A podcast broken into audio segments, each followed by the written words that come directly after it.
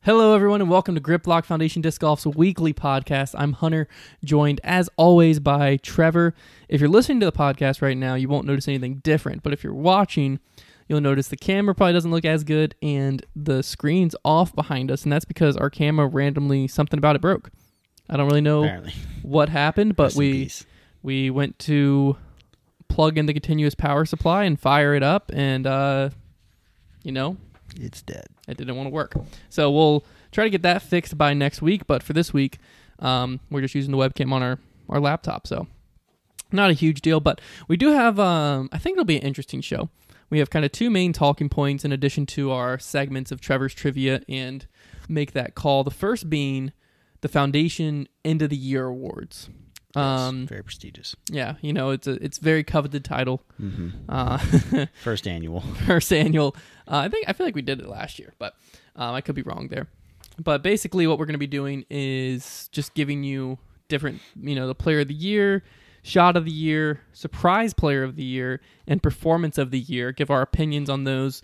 Um, we are going to have to agree because this is the foundation. Foundation is giving them this title. So Trevor and I disagree currently, but we're going to have to agree on some of these. Um, so we'll have to debate that out. Then we'll hop into Trevor's trivia and then over to a great question that was brought to us by Discord talking about at what point are players in their prime in disc golf. Yes. So let's just start it straight off with the player of the year.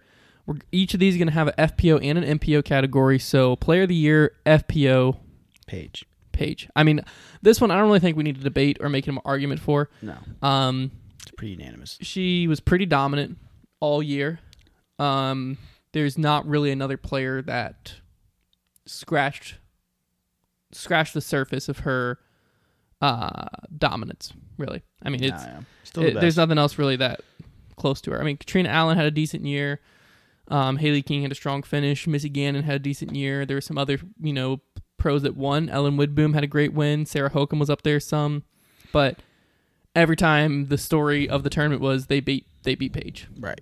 So I think that was a pretty pretty straightforward answer. I don't think anyone would disagree with that one. No, Now the second one, MPO. I think we both agree on this. we do now after looking at the the facts. So when it when we first said we were gonna do this, and it was the MPO Player of the Year, immediately, my head I went Calvin Heinberg. Yeah, I did too, and I I think we actually talked about that like a few podcasts. I think we ago. yeah actually we actually and we said were like, yeah, I think it would be Calvin Yeah. until we saw Um, the stats. and I can already hear you guys who listen to this podcast and might not like us saying, "Oh, these guys are just Macbeth fanboys." So I brought statistics to back this up, and Yeah. a lot of them, um, because I think that after looking at statistics, because I was looking at statistics to prove the Calvin Heinberg point, and it proved me wrong that it, it is Paul. Paul it's should impossible to argue against. Paul should be the player of the year. So we'll look at it category by category. Elite Series wins. We'll just sit- start off by saying all of these categories. Just name each category, and Paul leads all of these categories. Okay. Elite Series wins, Elite Series top threes, Elite Series top fives, Elite Series top tens, Elite Series average finish, Elite Ser- Series harmonic mean, which that's a U disc thing. We're not we're not U disc, uh, old T world thing that Yeah. I don't fully understand. So we're not even going to really matter with that. So average finish, then USDGC finish, he did not lead. Disc Golf Pro Tour Championship finish, he did not lead.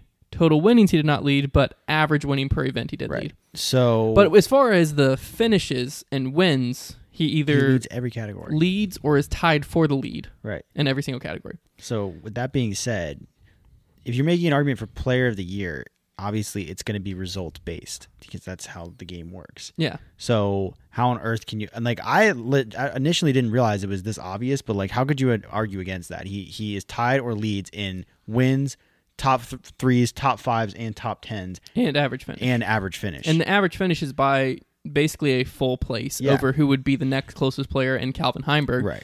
Now you might be saying, why aren't you considering Eagle in this? Eagle has he ties for the Elite Series wins and then doesn't even come close in the top threes, top fives, or top tens, and his average finish is seventh place, whereas Paul's average finish is third place and Calvin's average finish is fourth. Right. Um That, that's all I need to hear for that. Like I mean, Yeah. go ahead and try and make an argument against that, but like I don't see it. if we directly compare Paul to Calvin, Elite Series wins, they both have two. Elite Series top threes, Paul has seven, Calvin has six. Elite Series top fives, Paul has 10, Calvin has seven. Elite Series top 10s. Paul has 11 and Calvin has 11, bringing Paul's Elite Series average finish to 3.5, whereas Calvin's is 4.5. So here's here's the argument that people are going to make, and here's it's because Calvin was the closest to Paul in those categories, and they had the same amount of wins, right? Two, yes. Yeah. So he's the one you could make the argument for. You could try to make an argument for Chris Dickerson. no, Well, he he's the second closest average finish on the year. I don't. I don't think you could though. Well, I'm just saying, if I in my eyes looking at this with a USDGC win, I would actually say that Chris Dickerson is closer to Player of the Year than Calvin Heinberg. wasn't even is. Calvin Heimberg runner up at USDGC? Yeah, Yeah. So no. My thing is, people are going to make the argument that Calvin could have gotten it, and I would say if he would have won USDGC, if that would have been one of his Elite Series wins, if he would have still been tied with Paul, and he had a major like that, he had the Pro Tour finale or the USDGC, I could have give you that. But like the fact that he didn't, I don't know. I, I guess I won't be mad at you if you say it's Calvin Heimberg, but it, I, it Well, I seems think- to be Paul. I think why if you just go off your opinion and gut, it feels like Calvin Heinberg is this isn't the year Paul normally has or we've come accustomed to, Right. which I think we'll talk about some in the prime set prime sector of this. But you know, uh, two wins, whatever. But you know his average finish being three point five. That also sounds like whatever. But there was more. because it hasn't it hasn't really been Calvin's breakout year, but it's been his first year where he's just constantly at the top. He's always up there, Right. Mm-hmm. and Paul we're used to always being up there, and Paul didn't win as much as we're used to. Yeah, So I think that's where it doesn't feel like uh, Paul Macbeth Player of the Year, and I wouldn't I wouldn't even be surprised if Paul didn't get Player of the Year from the PDGA. yeah. It wouldn't even surprise me, and I wouldn't even I wouldn't even like be that no, if upset they gave it because to Calvin, I'd be like, sure. Calvin had a great year. But if I was Paul and they gave it to Calvin, I'd be upset Yeah, I would. because I'd, be like, to know the look, I reasoning." beat him here, here, here, here, here. Like, look at the stats. Yeah, Because once I looked at the stats, I was like, it's, I mean, as a person deciding the player of the year for nothing other than bragging it's rights also, that no one will brag it's also with. the highest rated still. So yes. And you Yeah. get I that don't like too. I don't like factoring ratings in because that can be that could be as simple as Calvin going to play a C tier one time that Paul didn't play in and that hurting his rating. Sure. You know what I mean? That's why I don't like ratings being factored in because then if you're only concerned about ratings, Calvin would, you know, like Paul never play outside of the Pro Tour really. Or even Paul coming to a B tier at the Battle for Bedford this year, you know, that could have hurt his rating. He's still the best in the world, but you, you understand what I'm saying. As far as ratings goes, he's the best in the world. But as far as Ricky might play more obscure A tiers or Eagle might play more weird A tiers that hurt their rating. I hate ra- I hate that trying to compare players according to their rating because there's way too many outside factors. Um, I almost said something else about ratings, but I'm going to hold off on that. Jeez. There's something that I want to validate that I saw posted on Facebook that is if if it's true about the rating and how much money was paid to, for the rating system. I saw it posted in a Facebook comment um, that I would like to bring up if that's true, but I need to Oh, I need to make sure it's before out, that it's out in the world. it was now. Mm. in a Facebook comment. So, um, but you know, you can never really trust Facebook comments. So now we're on to the shot of the year. I think player of the year, we can wrap it up, right? There's no more really to say about it. Paige and Paul, yes, from for our opinion. yes, I think the I think the PDGA might have different opinions, but Yeah. for our opinion, Paige and Paul, shot of the year. I want to hear your two because I think I think we come at this from a different angle on shots of the year as far as what could qualify for. So FPO and MPO, I want to hear both of yours first before I give mine. I'm gonna give the FPO shot of the year to Haley King's putt to win the Pro Tour finale. Okay, so never mind. We tied on that one. that was mine too. and it I'm- was just icy. yeah, it it was pretty sick. And I'm gonna give FPO shot of the year to Paul's ace at Maple Hill. You mean MPO? Did I say FPO again? Yeah. yeah, MPO. Um, Okay, why? I'm saying that because a lot of for a lot of the main reasons because it was like one of my favorite shots of the year just to watch. I can't. I first I looked back and I was like, where was there some huge shot in one of the big events? It didn't help that there wasn't as many big events this year Mhm. to like look back at, like especially like not having worlds. But in USDGC, even like I can't think of like a Uh, certain like, shot that signature was like a, shot. yeah. So like because that wasn't there, I was like, what's just a shot that I thought was like awesome this year, and like pu- that was like a su- that hole played super hard. It was eating players alive this year. I mean, if I'm not going on what I'm about to, if I was picking on a shot that was in a clutch moment or had something to do with the tournament, I'd go Chris Dickerson 17. yeah, I guess you As, could as go with that, I mean, because like that is the shot that right. secured I mean, him you the could USDC practically win. pick that every year though. That's what I'm saying. Yeah. I don't like picking that, and that's why I'm not picking that. But I feel like Yeah. you could, because like you're right, that shot happens every year, but that could also be the shot of the year every year because that shot normally it was just determines the super. tournament. This one was just super like picturesque, like really cool looking ace. It was super pure. I was So- watching it live. That is also a big part. My shot of the year. Stupid. We're gonna have to debate this It's because it is also an ace. It's Kevin Jones's ace at the skins match. Now you might say, Hunter, that's not even in a tournament. That's what Trevor's about to try to argue. Um, it's dumb.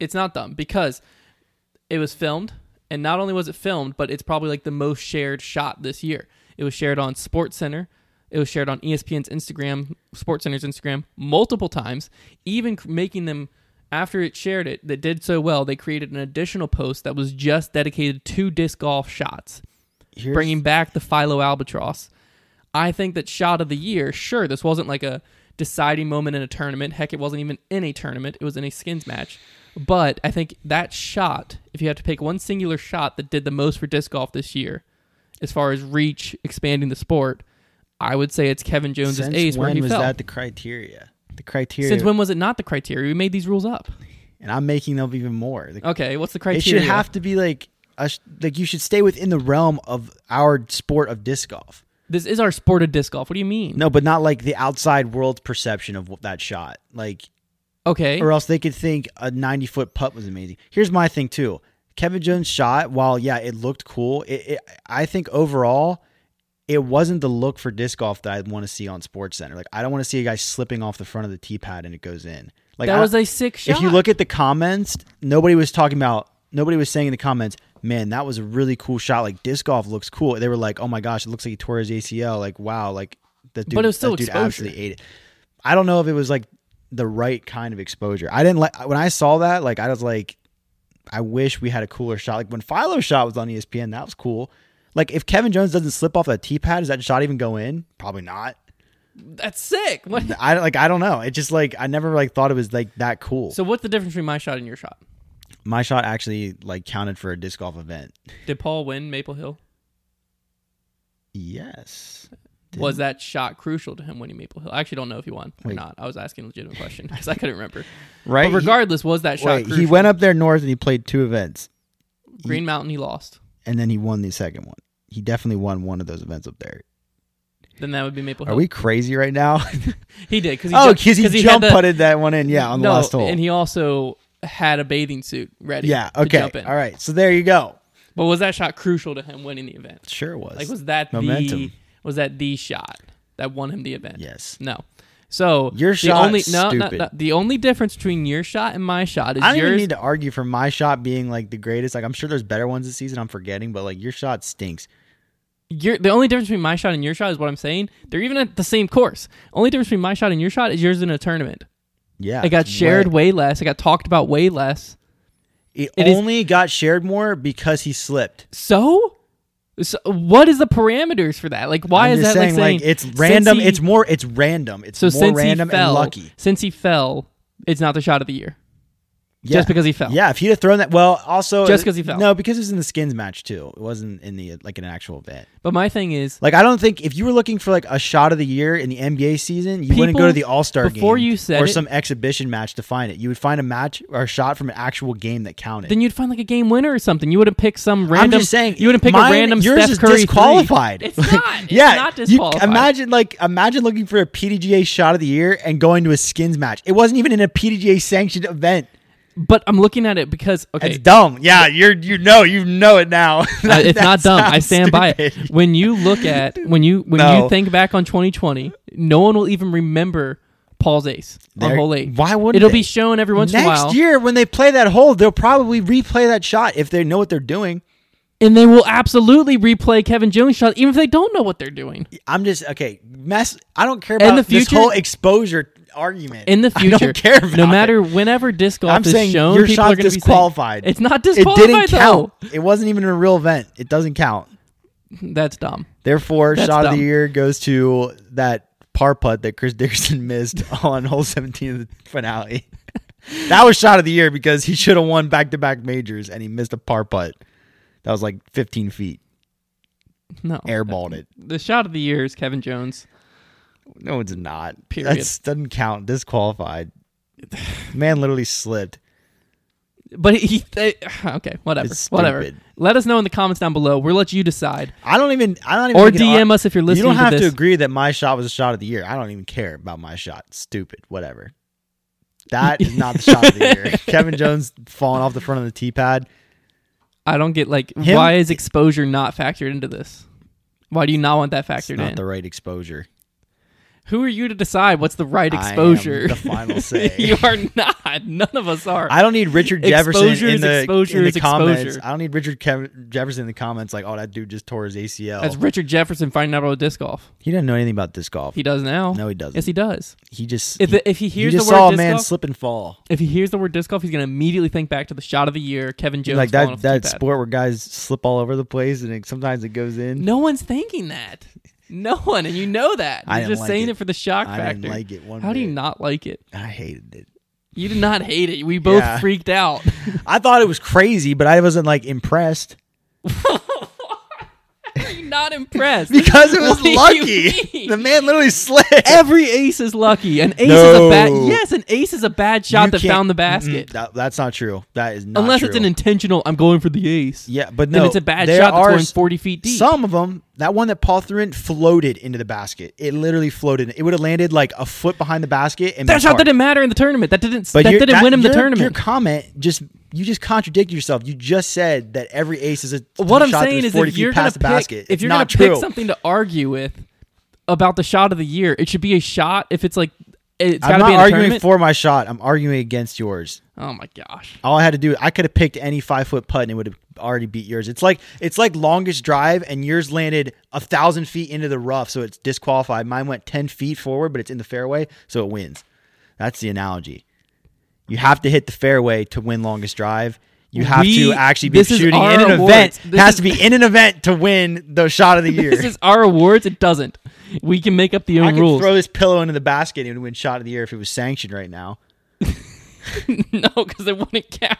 Shot of the year. All right, we're moving on from there. You decide it in the comments below, or if you're listening to us, DM us on fa- on uh, Actually, anywhere. send us the clips of the shots too, please, so we can look at them, or like refer us to the links. no, I want them to decide between my shot and your shot. Well, that's not gonna happen because they both stink. Next, Okay, surprise player of the year, FPO and MPO. I'll give mine first on this one. okay. on the FPO side, this was actually kind of a toss up between two players for me, Okay. which was Haley King and Missy Gannon. I looked at their years back to close right next to each other, and I decided to go with Haley King mainly because of her breakout at the very end in the Pro Tour finale. I think that Literally. Yeah. you know, we knew she was good. We predicted she would win a lot more events than she did. Mm-hmm. Pretty much every week we were saying she has a chance to win, but I think that she still, if you look at the year as a whole, was probably one of the surprising stars See, in FPO. I wouldn't name her breakout player of the year because next year I think she's gonna be breakout player of the year. This is surprise player of the year. We didn't go breakout. Okay, but okay, next year I think she's gonna be surprise player of the year. Okay, well I gave it to her this year. I'm a year ahead of it. All right. All right, and uh, on the MPO side, it was a little bit more kind of obscure. I was looking at Ezra Adderhold or Kyle Klein, and Kyle Klein had a much better year. Yeah. So Kyle Klein, I, I feel like last year we didn't know his name like at all. Yeah, that's a good pick. So I'm going with Kyle Klein and Haley King. Um, let's hear yours, and then we can hash it out. Right. I got some resentments. Whatever you say is wrong. Okay. Well, honestly, MPO, I picked Dickerson just because, not because like it's surprising that he's good, but it's surprising to me that he played as well as he did. When I look back at his stats, like he was a top five player this year. I didn't, See, I didn't know he had that- that in him.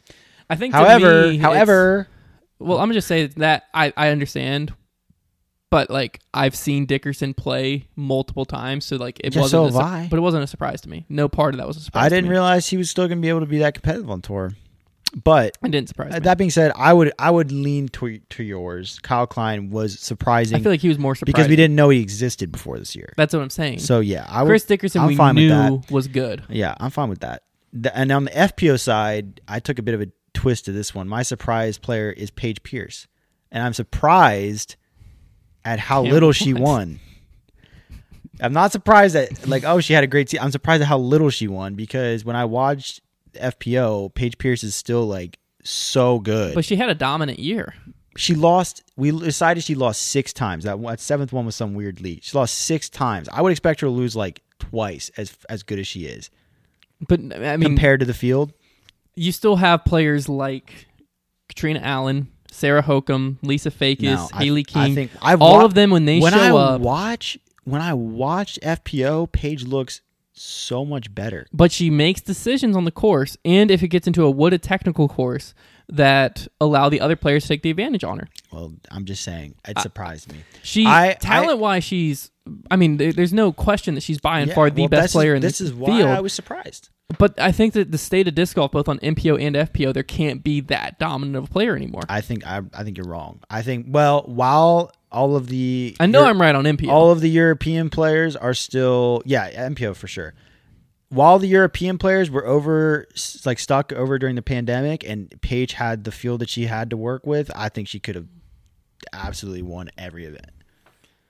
she could have. She was Should probably have. the favorite Should in have. everyone, but I think it's unrealistic to expect any player to perform that consistently good. And that's why when a player does, it is so shocking. I expected. So, just to be clear here, you're saying you can twist the words on the surprise player of the year enough to make Paige your surprise player of the year, but we can't twist the shot of the year enough to make Kevin your shot of the year. Correct. Okay. That's exactly. Well, we're completely disagreeing on that. Can you at least can we agree on Haley King being the surprise player of the year? Just because I get what you're No. saying, where it's surprising that Paige didn't win as much as she did. But the only Paige still- surprise that Haley King gave me this year was winning the Pro Tour finale because I was surprised that You she weren't kept surprised? disappointing me when I picked her top three every single. but the week fact that and you were she picking her couldn't do top it. three every week, that's not surprising. I was to only you? doing it because I saw her throw and she looked like she had legit form, and then she just would not perform. I don't think. I don't think so. No, no, no.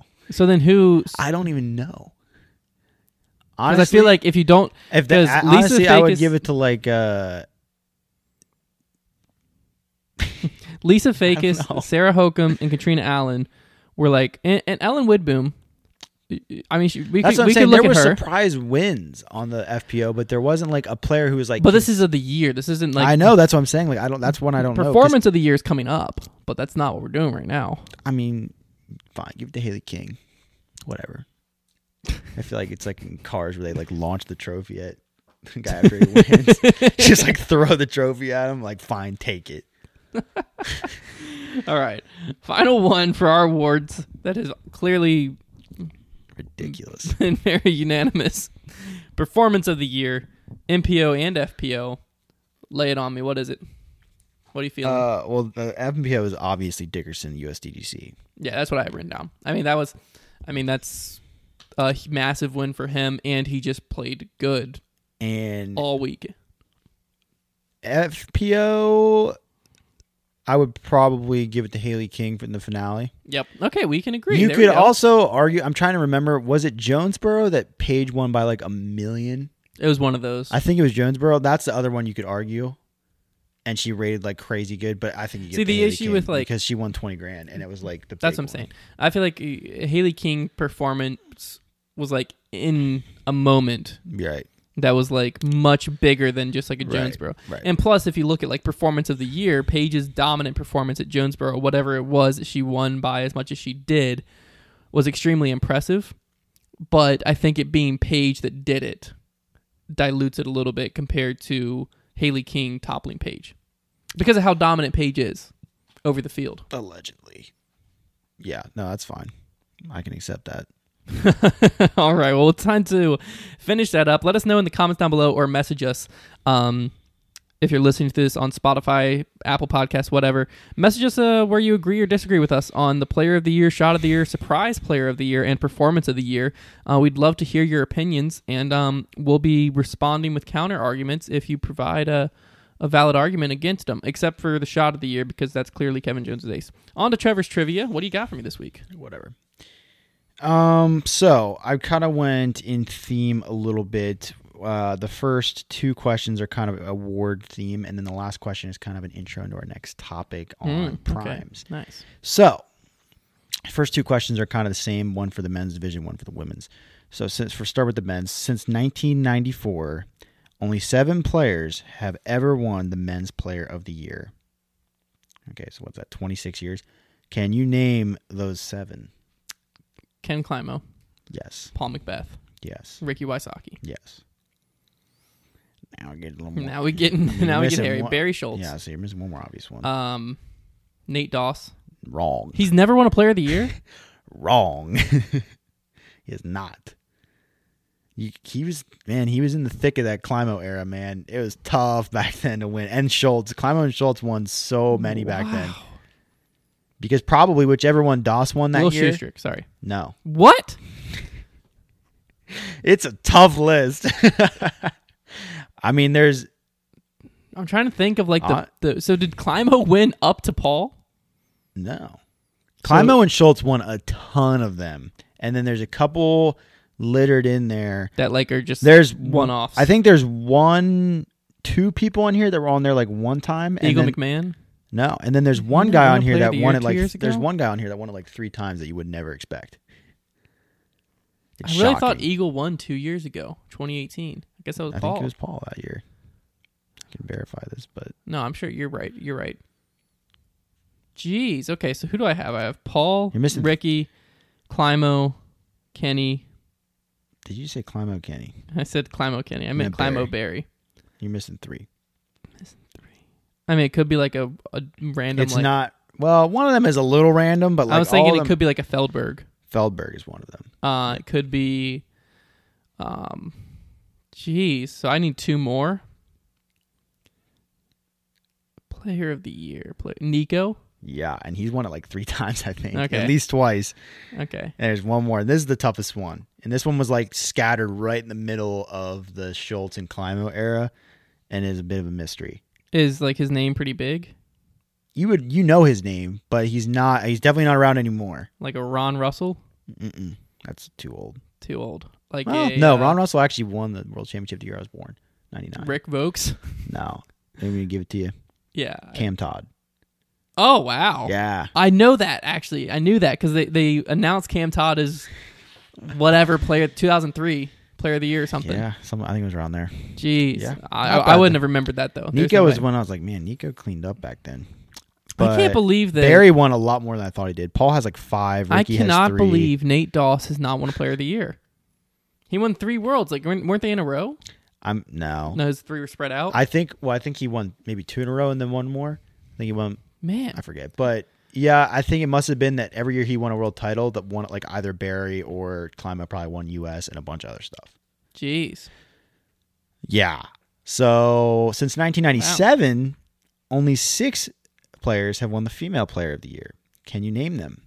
ninety-seven. Okay, Since so 97, it's only got six players. Elaine King. Yeah, and actually, she won in '97, but then after that, there's no more Lane King wins Wow. since '97. Elaine King for sure. Uh, Paige Pierce. Yeah, Um, Katrina Allen. mm-hmm. three more, Juliana Corver. mm-hmm. two more. Missing one that's very obvious. My mind's going blank. so I've named Elaine King. I've named Paige Pierce. I've named Katrina Allen. I've named Juliana Corver. Yeah. Who is the other like? Oh, Valerie Jenkins. Yep. And there's one more, who has a lot of them. there is one more player that's like it, it's in the Elaine King, Mm, Juliana Corver mhm. type of a Right. Des Redding. Yep. Yeah. Well, congrats. I Nice, couldn't. I guys. could not. Six That more. was the one that I was stuck on when I said Yeah. Valerie Jenkins. I mean, those are like the big six names Yeah. in female disc that golf, that was a so- lot easier than MPO. Yeah, MPO is a bit tricky. I feel like FPO is like FPO where it is currently. I feel is like where MPO was years ago, where there's still like a singular dominant figure. The line's not obscured that much. right. there was like the page cat era where it was a little obscured, but disc golf like back Yeah. like there was a Climo Berry era. You know, there was always like one or two like dominant figures, and now it's starting to get obscured.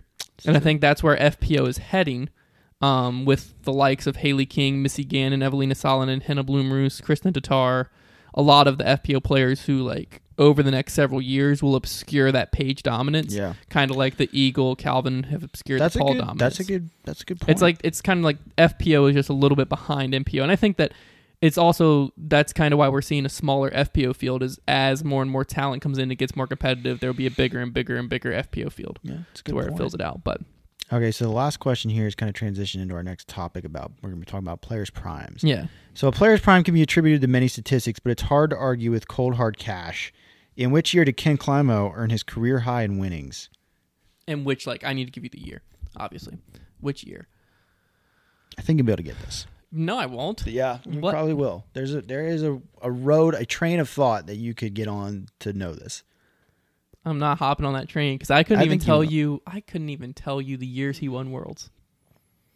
But think about its earnings. Yeah, so it's got to be like his late dominance. Where I'm not going to give you hints. It's got to be when he won USDGC with 15 grand and Jonathan Poole rolled up. There you go. There's, But what year there's is the that? train of thought. I thought you knew it. I knew it. I don't remember it. Yeah. 2007. Correct. All right, Yeah, I found that's, it. that's yeah. I was because it I was a assumed- slow train, but I hopped Yeah, on. when I was gonna look that up, I was like, I bet it's 07. and he won 40k that year, which is really good for disc golf in 07. And I, it was even if you take away that 15k though, he still had one of his better earning seasons. Like he only 20. 25. yeah, like that was still one of his better ones. But um, yeah, 40k that year. 'Cause 40K of in fif- 2007. Yeah, pretty good. Um, so this next topic of winter players in their prime was brought up by I actually don't know this guy's I can't I don't know how to pronounce this guy's username, but it's at D E O X E S. Deoxys on Discord. And he asked us, Hey, at Hunter Thomas and Trevor Staub, I have an interesting talking point. Is Paul Macbeth at the end of his prime? Yeah, this is So a very interesting topic. I think the Point. biggest part of this question is what defines a player's prime, right? Right. Is it the dominance on tour? Because like that's that's what I was kind of just talking about with Mm-hmm. the disc golf.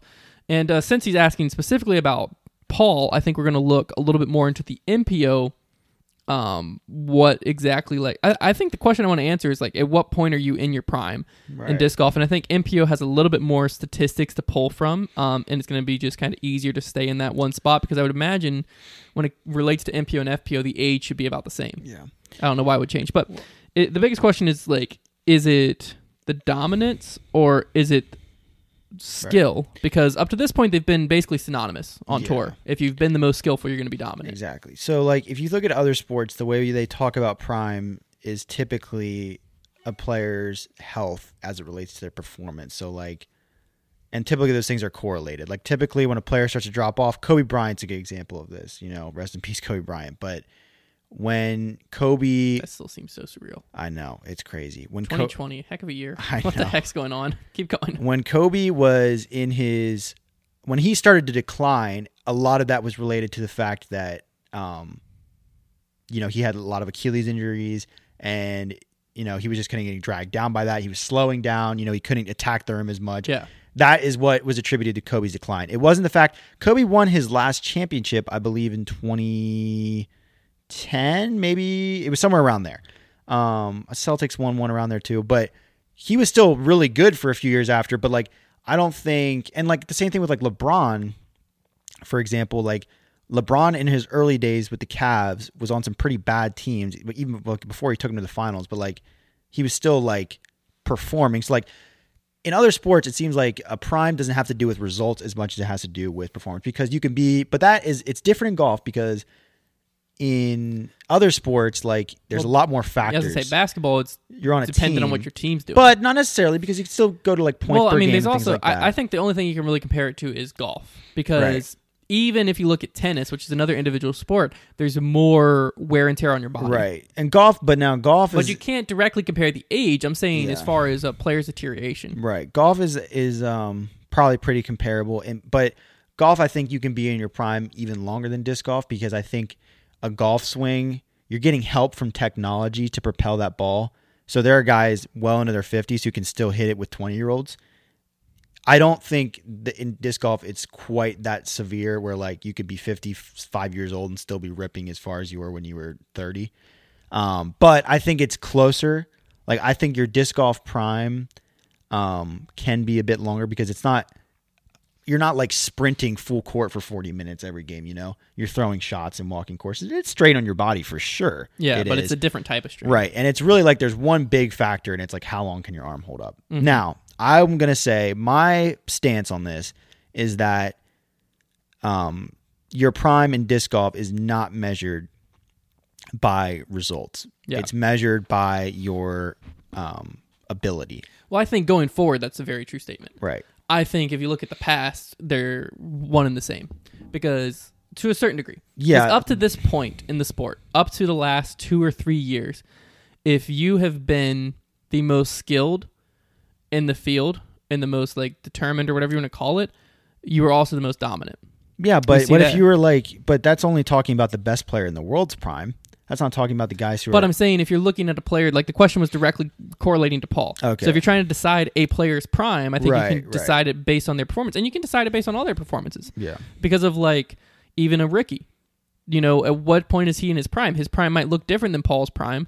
You know, but, but at what point is he performing consistently at the top? Right. That can't be true anymore because there's so many more variables in this. you Right have now- players like Kyle Klein able to come in fifth at USDGC Yeah. when you know, whereas a few years ago, a, a newcomer on tour that was very a lot less likely because the competition just wasn't there as much. And primes are tricky too because sometimes they have more to do with just like your physical health, and they also has to do with things like just like how much work you're putting into the game.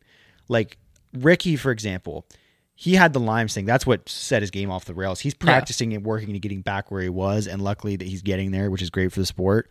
But if Ricky were to at right this instant never get better, he just stayed here, his prime would have been past. It would have been like 2015, 16, 17. That would have been his prime. Yeah. So he'd be out of his prime if he never got back to where he was there, ability wise. Um, but with that being said, like primes can be weird because like you can have guys um like Ricky who might have the thing with limes. He's not so good for a few years, but then he gets back to where he was 2 years from now and now it's like is this like his second prime? Like sometimes people argue that that sometimes players have like their young prime and then they kind of fall off a bit and then like they work back to it and like in their older age they develop a different game and like have a second prime almost. Like that stuff happens weird. Primes are so heavily debated and odd. I think like the biggest thing to like think about is like people are really just wanting to know like how long is Paul going to be competing for world titles, Yeah. right? That's the, I think that's what the question of prime is. I think they're using prime almost wrong. because I think as I was- that's what I was about to say. And I think that's where this question continuously stems from is when people ask, "Is Paul at the end of his prime? Right. They just want to know if he's going to be competing five years from now. Like, is he going to be like Yeah. at the top of the game? Is he going to be dominant? No. no. And is it has, he going to be competing at the top? Yeah. Yeah. It it it has more to do nowadays. Um, the that whole argument has less to do with what Paul's doing and more to do with the field getting stronger. Exactly. 'Cause Because field's all- getting catching up. all the guys before Paul, um, if we looked back at Avery Jenkins, Nate Dawes, Dave Feldberg, Ken Klein, all these guys, their prime, like when they stopped like being able to compete, um, was all around the same age, like in their mid thirties, which is y- pretty young considering like their physical ability. It didn't have to do with the fact that their physical ability had gone down. It was the field that overlapped them. Okay, the four like the forehand era came in. These really like young athletic guys, a new era of disc golf came in, and they just swallowed them up. Like they just Well, I think couldn't that's compete one with those thing. guys. Uh, I have a lot of statistics. So Yeah. first, I think the first part of the question we're answering right now is strictly in relation to Paul, in, in relation to like what is the prime, but or like what is prime in relation to performance. Right. The second half I want to talk about is just like prime in disc golf. Like, at what point is a player? Because like in basketball, I always heard like a player is in their prime when they're like 28, 29 in basketball. Right. That doesn't mean that a player like LeBron can't be dominant into his 30s. Yeah. It means like at the player peaks around this age normally. Right. Yeah. Mm-hmm. What is that in disc golf? That's what I kind of want to look like and that look at, and that's kind of where I'm bringing in some of these people and statistics. So if we look at Ken Climo, the most dominant player Yeah. in history, um, he reached his highest rating at age 34. He won his last world title at age 37 and won his last major at age 38. Mm-hmm. Barry Schultz reached his highest rating at age 36.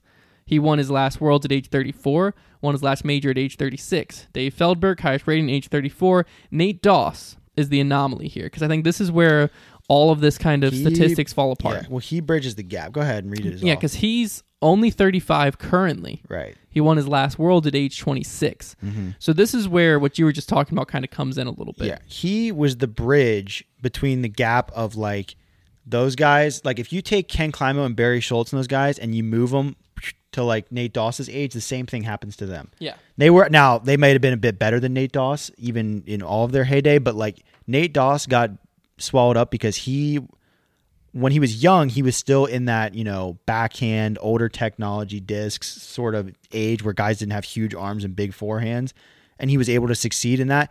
But he- while he was still, you know, at like a good physical age to like have good ability, that's when that era started to shift. And that's where he got beat. Yeah. Um, if you take gu- those guys like Climo and Barry Schultz in their games, because Barry Schultz, like I've watched him play now, like still a really good disc golfer. Yeah, he didn't have the distance that he used to, but like, you know, he's, he's still, still, going to he's smack around Right. North Carolina pros. it's just yeah, it it's just comes down to like the top of the game just got you know saturated with guys like Ricky who are throwing 450 foot sidearms. Like it just it got really crowded up there, and those guys just got beat out. Because So I, I think, think- yeah, go ahead, go ahead. No, sorry. So I was, what I was gonna say is I think that like when it comes to finding out what's a player's prime in disc golf, like what's the average player where they're at their peak, it's nearly impossible because of the fact that you know when distance starts to go down, Right. a player normally is able to like Johnny McRae, he can still compete. uh, You know, not as much as of like the past year or two, Yeah. but he was almost fifty. I feel like, and Right. you know, l- upper mid forties, and he was still competing for U.S. championships and stuff because he didn't have the distance, but he had the accuracy. Right. So if you put him on the right course, he's still competitive. Exactly. If a world's, which it did, when worlds fell at the right courses for him, he was competitive for a world title. Yeah. Where you know he had the chance to win a world and a masters title in the same year, I think, or something like that. I also think that He didn't do it, um, but he yeah. he could have age wise.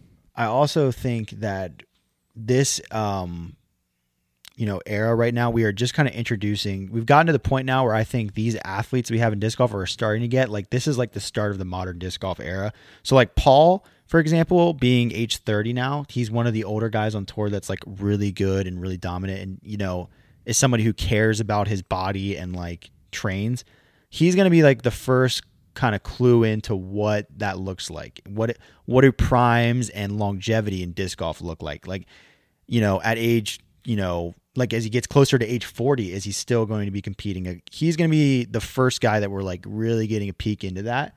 Um, and I think he's going to be kind of the example for, and like, you know, if some, if somebody like him falls off, then it's just going to be these other guys are just going to see that and be like, well, we better start taking this more seriously. We better like start putting a lot more attention to our bodies. So Yeah, because because I can playing. only, you know, if I put in the same amount of work as Paul, I only can make it to age 35 exactly or like, whatever it is. it's it's going to come down to like how many guys. I mean, you look at other pro sports. I mean, there's guys like Cristiano Ronaldo who are like 37 and they're still running around in the bodies of 20 year olds because of how much they put in their body. And a lot of that comes with money. yeah, I was gonna say LeBron's but- putting a million in his body right, a year. Right. I saw Russell Wilson the other day spends a million annually because he wants to play till he's you know 45, which like that's one thing. But even without spending all the money, you can do a lot more than I'm sure some guys do Yeah, a lot of guys do probably um, to keep yourself in shape and it's just a matter of like how long do you want to play how long do you want to be at the top because like the I, I legitimately i'm a firm believer that the forehand era literally kicked so many disc golfers off the scene guys like nico is one of the rare guys that like he has a bit of a forehand don't get me wrong these guys could all smash me with forehands yeah, but like we're talking about elite forehands. Like Ricky was one of the first guys that broke onto the scene with like an unreal forehand who used it all the time and was just like beating people left and right with it. Guys like Will Schustrick, um, Nate Doss are like two really good examples of Cam guys. Todd. Cam Todd's another one, yeah. Um, of guys who kind of got pushed away because they didn't have that amazing forehand. Um, and there's other reasons too, but Yeah, and it was like a it was a thing of like adapt or right, I doubt or die. get swallowed. Yeah, I and Nico's one of the rare ones in the sport, at least, that has truly adapted. Right. He has a solid forehand at the at the beginning. If you go back a few USDGCs when he didn't have that forehand, He's he trying- literally was developing his lefty, backhand. Yeah.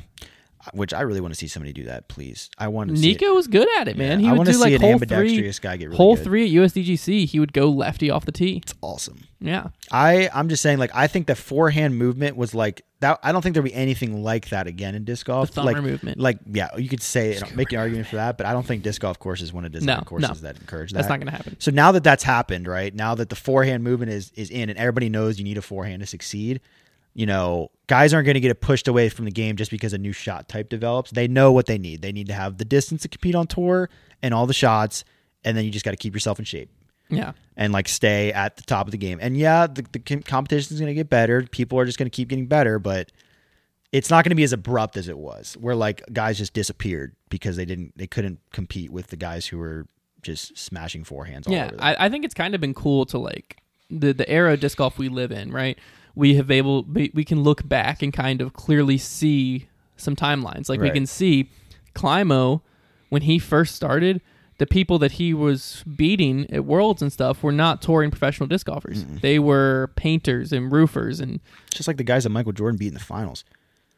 they all had extra jobs. Are you Continue, kidding continue, me? I mean, come on, continue. that's not at all what we're talking about. Continue. Ken Climo, though, he kind of ushered in the tour era. Yeah. Because he proved, like, hey, not only can you do this, you can do this and make a decent living. And then that opened the door for players like, you know, there was a little bit, I think, of an in between stage where we saw players like Nico, um, I, I- Shoestrick and, and Paul are kind of in the same era. Schuster and Nico were about the same time. Yeah, I mean, and Paul. But, Yeah. but I, I think that Nico kind of peaked a little before Paul's era began. Yeah. Um, so now I think that Paul has kind of ushered in this not like Climo ushers in the tour era. Paul t- ushers in the I'm gonna call it like the media era, the era of professionalism and Yeah. eyeballs on the sport. right. To where Paul ushers in outside sponsorships. You know, we haven't seen a ton yet, but you can see where the sport is heading that way. And I would think, and you know, from what I've seen at least, this has been kind of let in by Paul by like because you know yes obviously a lot of this just kind of the chips are going to fall into place no matter who was in that spot Mm-hmm. but it's the the media treating the sport as real you know the Yeah. post round interviews so a lot of this was happening but to take it to the next step has kind of been happening and that's the part that we're still in Yeah, I agree. um, is this part where disc golf is kind of taking it to okay we have the touring schedule set up now you know this is being uh, you know there's several 30 plus players that this is their full-time job this is all they do uh, it's kind of just being ushered in by the paul era and what we're about to see next i would be surprised if we're able to say this player ushered in this era there's going to be another era Exactly, but i don't think we're going to be exactly. able to tie it to a player That's anymore exactly what I was going to say, and I and I hope that's the case. Yeah. I hope the net like the next era of disc golf is just there's just a bunch of people. there might be a player like you know that stands out here or there, but I don't think there will be someone like Climo literally pioneered a, a big foundation for that Paul was able to build his Yeah. career on that led to bigger and bigger contracts, bigger and bigger you know ways that stuff's being negotiated, agents coming into the sport, people like Adidas even taking notice of the sport. That kind of thing, you can all like. I think disc golfers as a whole can kind of attribute that to the Paul era, the people Yeah. wearing the way they dress on the course, stuff like that after this era, I think it's going to be, you know, we're still learning a lot about what disc golf's going to be going forward. Yeah. Um, but I, I do think that it's not going to be a one person thing going forward. It's just like in golf. Exactly. You Yeah. know, you, you I saw don't- Tiger Woods is probably the last, One maybe man not show. the last, but one of the last one man You shows you can will have see. and yeah, and you can have a run for a year or two, and that's one thing. But like I, in the sport of golf, there is just too much to it. Like golf will always be golf in the sense that it is random. You can lose your game just like that one day. You can Yeah. just stop making putts, and it happens to guys all the time. Jordan Spieth is a perfect example of this. Jordan Spieth on the PGA Tour, within a few years, that dude had won almost all the majors. I mean, he was he looked like he was never going to lose. He was the Tiger Woods, and he fell off. And nowadays, he's still a competitive golfer. He's paid very well, and he, you know, he's around, but he is not what he was during Yeah. that little stretch. And like we're going to see stretches like that, but we're never again going to see. And even Paul's like Paul's era of dominance wasn't even as dominant as Klein. No, was because that's what I'm saying. It's like so Climo it's slowly, won nine. yeah, it's slowly like getting a little bit less like th- possible for that to yeah, happen. because I mean, Climo won nine worlds in a row. I think right? disc golf's always going to be uh, unless something drastic changes disc golf's always going to be dominance is going to be by world titles i mean that's just how it has been how it's going to be um Well, I mean, y- you could argue that that's and players of the year and stuff yeah. I like that mean, other than like the weird anom like the anomaly of like 2018 when Barbsby won, like world titles have been decided by the best players in the world. They've Yeah. been won by the best players in the world. um so climo won nine straight paul won four straight right yeah three. Mm, three. 12 13 14 15 4 he won Yeah. four straight um i would be surprised I, I would be surprised if we saw another stretch of even three straight All right. I think the next player that's like, wow, this guy's dominant will win two straight. You know what I mean? I think it's slowly going to be kind of filtered out like that because I or think it's maybe going to be. he'll win like three or five. You know, like Yeah, yeah. we're never going to see nine again. No, I'd be surprised if we saw four again. never. You know, and I, I don't think, including Paul, I don't think anyone will ever get two twelve again. that Climo has. I you know I think that Paul I I believe Hmm. Does could that count Masters though? His twelve. get 15 and counts masters. Oh, phew. Yeah. okay. 12 is just pro. Yeah. Um, I think Paul could get to like seven, eight, ma- maybe I even could- nine. I could see eight or nine. Yeah. 12 is, I think 12 is off the table. Yeah. If you ask Paul, he'd say I'm being dumb. That 12 is not off the table. He's gonna and not only is he gonna prove me wrong, but he's gonna probably get them all in a row or whatever. Cool. That's not gonna happen. Do it. I'm sorry. 12 is off the table in my eyes because the it's getting harder and harder to win world titles. It's gonna And hurt it's- her to win it all. yeah. And that's not going to change m- magically. Yeah. So um, that's what I'm saying is like that type of dominance we're just not going to see. Hopefully, I don't think we took it for granted. I think everyone understood we were in a moment of like, wow, we might never see this again. Right. Um, so when it comes to prime, I don't think that number exists yet. I don't think we know a disc golfer's prime yet because, like you said, Yeah. this is the first era where the sport is established Right. the touring pros are established. This is the era that's going to tell us our disc golf prime. If your que- the base of that question is just wondering whether or not Paul is going to be around for years to come, that is true. Yeah, Paul, Ricky. I mean, Ricky's on. Ricky's what in his mid twenties? Yeah, Ricky's way younger. Mm-hmm. Yeah, Ricky's even younger. maybe so twenty six. I mean, these guys. Ricky has ten plus years. Mm-hmm. I would bet a lot of money, un- unless Limes flares up. His Lyme Yeah. Oh. disease flares up. Just Ricky as a player, I think has All the 10 all plus the years. big dogs on tour right now. That like, if you look at the top five players, like if you're talking about like Paul, Ricky, Eagle, Kevin Jones, Heimberg, like these are young guys. Kevin Jones might even have fifteen plus years on tour. Well, yeah, same with Heimberg. Yeah. So, So, if you had to to wrap this whole kind of segment up before we get into the final segment, if you had to put, you know, if you had to bet your life, well, not even bet your life, you had to just pick, that got way too serious, way too fast. escalated quickly. If you had to just pick a year and say this is disc golf prime, or like this little range, what would you say? If As you're of talking right about now? an age range, an age range. This is your. This It's is when a disc wide. golfer is at the absolute peak, So and let's say- everything after that's I'm declining. gonna say this number, assuming that most pros, let's say pros are like really starting to fully tour around the age of like 18. Let's just say that for it really more probably closer to like 19, 20. But I would say it takes you a few years, and then it could literally be from age 24 to 36. Like it's wide. I want it smaller. No, it's not. I'm saying It's not because it's if I when you say prime like that, like it's based off of physical I want the ability. and You peak. can be the average peak. Because I- like well, then you got to go off just what health people say, and then it's like your, I mean, probably like your mid to, to late twenties is. Like, Yeah, I was gonna say like 29 to 30. I think that's is- probably when you're getting the most of like experience. Plus, you're still kind of young. I think what a disc golf prime is gonna look like is kind of like you're climbing, you're gonna reach a peak and plateau for a while. and plateau. So I think you're gonna reach that. I think the disc golfers will probably reach that around the age of. is Paul at his plateau? I think so. Yeah, I think he's too.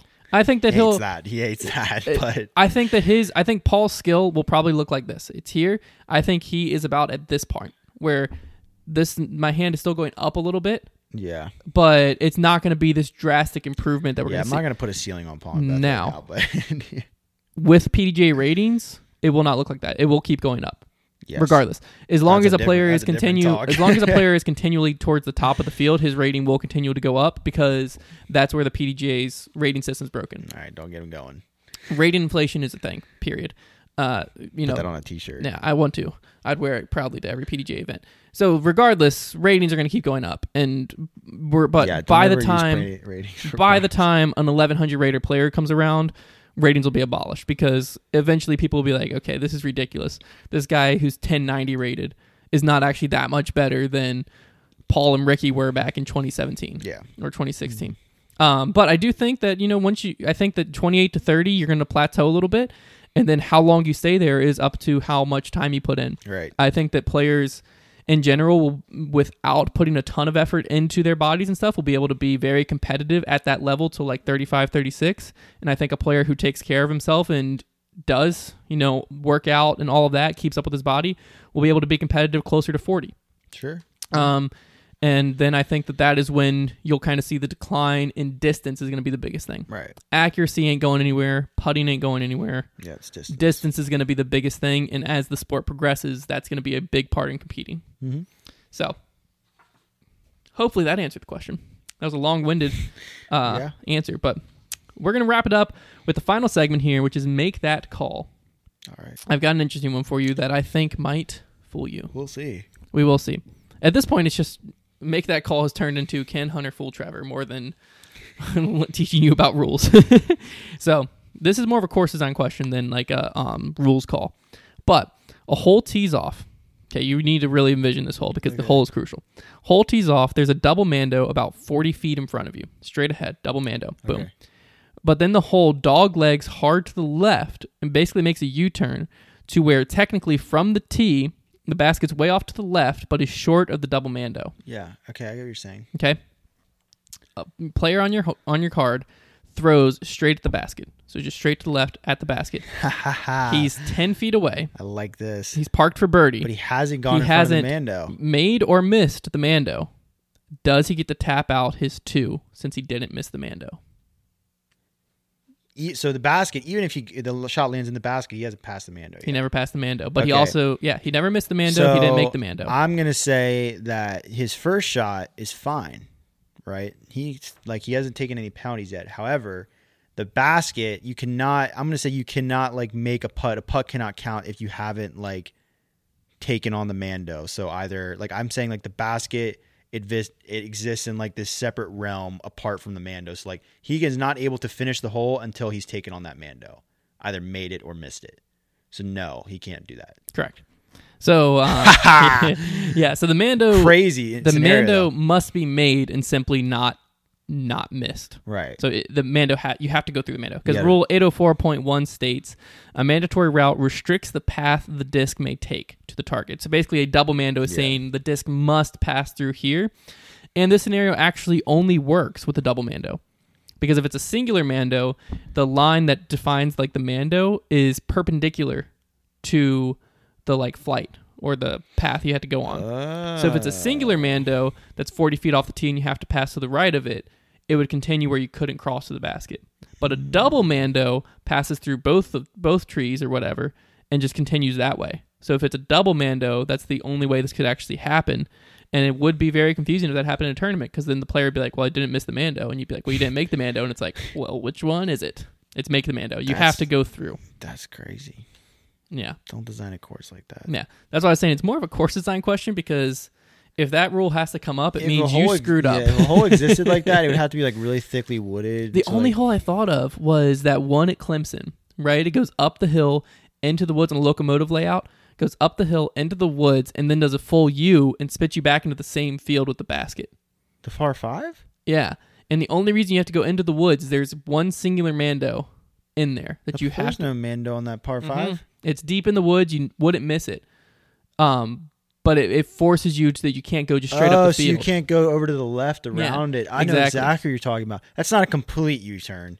The basket's not behind the tee. No, no, no. But if there was a double Mando here, Right. then the basket and right. the tee are in I line. do. re- Yeah. Okay. Interesting. So that was the only hole I could think of that's like, yeah. because that that's that one Mando is the only Terrible thing making you go into the woods to then have to come back out of That the woods. hole's whack. The ho- the whole only reason we think that hole's whack is because it ate our breakfast, No, lunch, I and dinner. fived it. My, my team five it. Y'all. We You like messed eleven around. did or something. Yeah. We fooled around and fell in love.